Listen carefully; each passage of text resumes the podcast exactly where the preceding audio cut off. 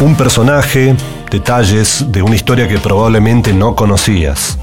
Personas que están en los libros y en internet. Personas que alguna vez fueron como vos y como yo.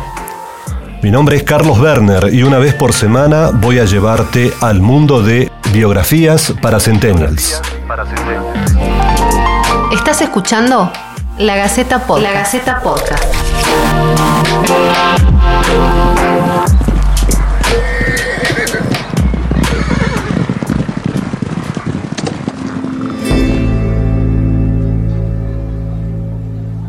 Tenía 54 años cuando fue elegido por primera vez gobernador de Tucumán. Corría el año 1895. Puede que en aquellos tiempos a alguien de su edad ya se lo considerara un viejo. Puede que la frondosa cabellera y la barba renegrida del antiguo expedicionario al Río Negro ya estuviera dominada por las canas. Puede que los ojos vivaces de antaño ahora miraran detrás de anteojos y el rostro estuviese surcado de arrugas. Pero Lucas Córdoba, de él se trata, contaba con el tesoro inestimable de la experiencia y de ello pronto sabría y se beneficiaría toda la población. ¿Quién fue Lucas Córdoba, el hombre que se convirtió en la lista de los grandes gobernantes tucumanos del siglo XIX y comienzos del XX en el más encumbrado? Cuando se elige presidente en Argentina se dice que irá a ocupar el sillón de Rivadavia. En Tucumán está el sillón de Lucas Córdoba, el sitial de todo jefe del Ejecutivo. A este homenaje simbólico plenamente vigente se sumaba otra tradición, hoy en desuso. En el Día de los Difuntos se elegía su tumba para recordar a los mandatarios fallecidos. Lucas Alejandro Córdoba Luna, vaya paradoja, no era tucumano, pero solo por una cuestión de emergencia que debieron sortear sus padres, el militar Nabor Córdoba Elguero y Esther Luna Iliendo, ellos habían nacido en Tucumán y vivían en la provincia. Además eran integrantes de familias que habían llegado en tiempos de la conquista. Próceres como el gobernador Bernabé Arauz y el obispo José Eusebio Colombres eran sus tíos abuelos. Pero, ¿qué pasó para que Córdoba nazca accidentalmente en el pueblito salteño de Chicuana el 28 de noviembre de 1841? Sus progenitores, desde septiembre de ese año, escapaban de Tucumán en estampida rumbo a Chile. Lo estaban haciendo todos los que habían tenido algo que ver con la Liga del Norte contra Rosas, movimiento con el cual don Nabor estaba comprometido. En la batalla de Famayá, el día 19, la coalición había sido aplastada por las fuerzas rosistas de Manuel Uribe. El vencedor, tras eh, degollar a varios oficiales, lanzaba tonantes órdenes de captura contra los salvajes unitarios. El chico creció en Copiapó y se educó en la escuela de esa ciudad. Luego, cuando los Córdoba pudieron volver al país, lo mandaron al colegio de San Ignacio, en Buenos Aires. Después iría al Colegio de Concepción del Uruguay, donde hizo íntima amistad con Julio Argentino Roca y finalmente pasó a Córdoba para estudiar Derecho en la universidad. Un día, Lucas Córdoba dejó sus estudios. Estaba entusiasmado por la aventura de sumarse al Ejército Nacional. Así se hizo soldado. Entre 1862 y 1867 peleó en las campañas contra Chacho Peñalosa y Felipe Varela en los áridos campos de La Rioja y también en la frontera de San Luis. Luego de un breve retorno a Tucumán como instructor de las milicias locales, vuelve a entrar en campaña y logra ascensos hasta llegar a sargento mayor casi toda la década de 1870 permaneció en La Rioja, sobre todo en Chilecito. En esa provincia, ya en la década del 80 y recluido por haber participado del lado porteño en la fracasada revolución de Carlos Tejedor, tuvo que hacer trabajos de minería. Sobre esto último escribió Juan Veterán. Cabalga por las tierras místicas de Famatina y Ambato, donde largos días persiguió el secreto de la montaña fabulosa y en largas noches de panteísmo el misterio de las estrellas. Lucas Córdoba contrajo matrimonio el primero de mayo de 1864 en La Rioja con Mercedes Granillo de la Colina. Tuvieron cuatro hijos.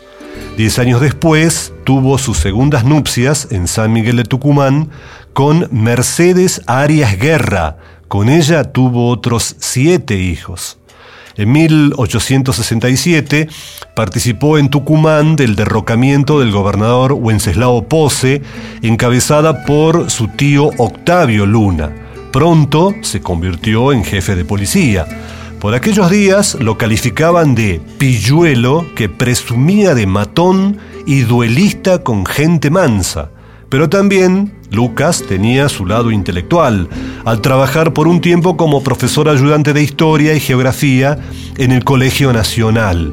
Y también empezó a escribir, cosa que hacía con muy buena pluma. Corría 1878 cuando se enrola en la aventura de la campaña del desierto organizada por su amigo Roca, por entonces ministro de Nicolás Avellaneda. Pasa así días de campaña, de largas marchas, fatigosas, de mortificaciones por el clima, siguiendo los cursos de los ríos Negro, Neuquén, Limay y Colorado. Cuentan que en los fogones del campamento retumbaban las carcajadas que Córdoba arrancaba con sus historias llenas de gracia criolla. Nacerían así los cuentos de Don Lucas, que entre 1895 y 1913 recogerán las secciones de anécdotas de los diarios. Fue para él una forma de acercarse al periodismo, profesión que profundizó como corresponsal de la Nación. Su relación con la política se hacía cada día más estrecha. Jamás durante mi modesta vida política me he sentado a la mesa de banquete alguno, ni asistido siquiera en calidad de espectador complaciente que importe un acto de adhesión personal, política, como jefe de partido, a los distinguidos ciudadanos que han ocupado la presidencia de la República. Allá por 1890, ya convertido en teniente coronel, regresa a Tucumán. Lo nombran gerente del Banco Mixto Oficial y al año siguiente lo eligen diputado por Monteros. En 1893 forma parte de la tropa que al mando del general Francisco Bosch sofoca en media hora la revolución armada de la Unión Cívica Radical. Con la intervención federal, don Lucas vuelve a ser jefe de policía y llega el tiempo de las elecciones y sale electo gobernador Benjamín Araos, que nombra a Córdoba ministro de gobierno. Pero en 1895 muere repentinamente Araos. Otra vez hay llamado a elecciones y don Lucas resulta ungido gobernador. Finalmente ha llegado su hora.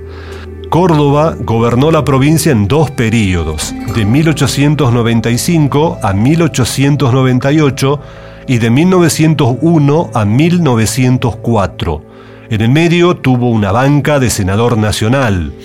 De esos mandatos históricos quedaron innumerables obras y acciones que todavía hoy se recuerdan.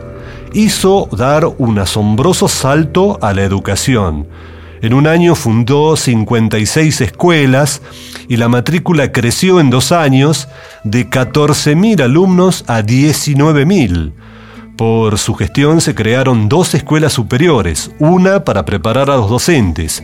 También estuvo el gimnasio escolar, donde hoy está el Hospital Centro de Salud y el primer jardín de infantes que conoció Tucumán. Por otro lado, creó el Banco de la Provincia de Tucumán. También derogó la infamante ley de conchavos, que era un documento obligatorio que otorgaban los dueños de fincas y estancias para retener a los peones en sus campos. Y a la gran crisis de superproducción azucarera, Córdoba la destrabó con la llamada ley machete, que creaba un impuesto adicional sobre la cosecha de 1902 y devolvía a las fábricas un porcentaje sobre los azúcares que exportaran. Repartía el producido del tributo entre los cañeros que destruyeran sus plantíos o que los destinaran a finalidades distintas de la elaboración de azúcar y de alcohol. Con esta medida y en una palabra salvó a la industria azucarera en la provincia.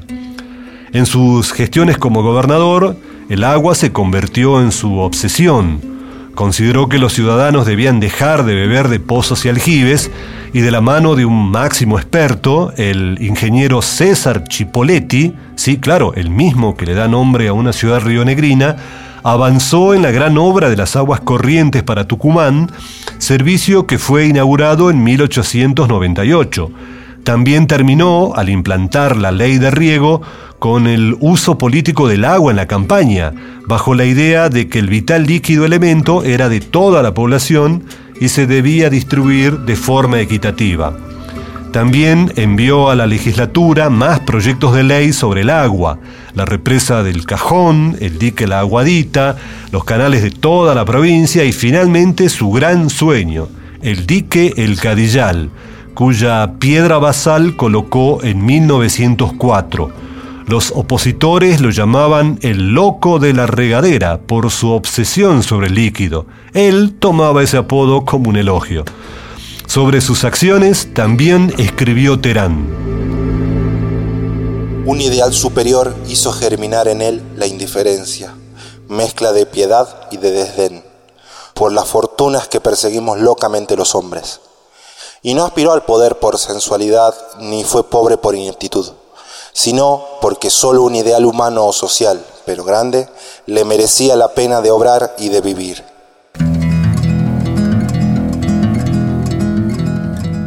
El historiador Carlos Páez de la Torre Hijo dijo que bajo el mandato de Lucas Córdoba se aquietaron las pasiones políticas y el civismo entró en una inédita etapa de armonía. En sus últimos años conservó la estima de todos sus amigos y el respeto de todos sus adversarios.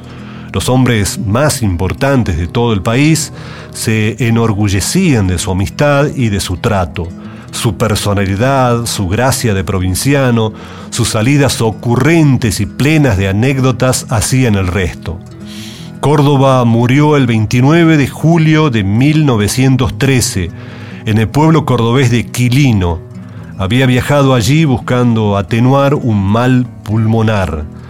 Nunca tuvo casa propia, ni fincas, ni negocios.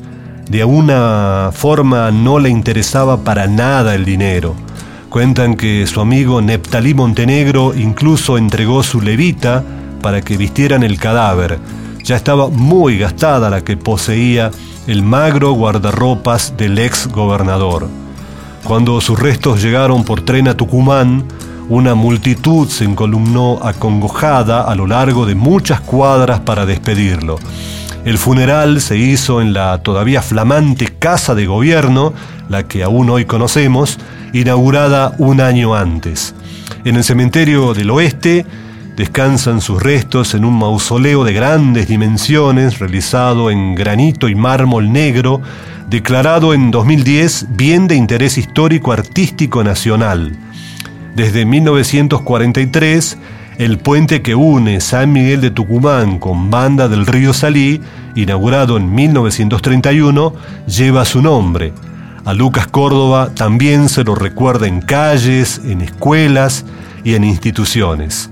A su muerte, en el Senado de la Nación, Julio Roca, hijo de su amigo, lo recordó emocionado. No hizo en su vida un negocio, no poseyó una vara de tierra, no ocupó posiciones que no significaran un sacrificio.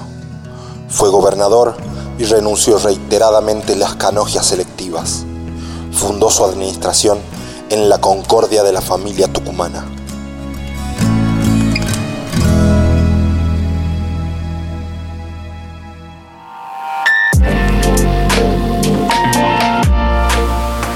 Pasó así un nuevo capítulo de biografías para Centennials.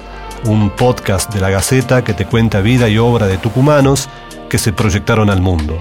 Gracias por escucharnos.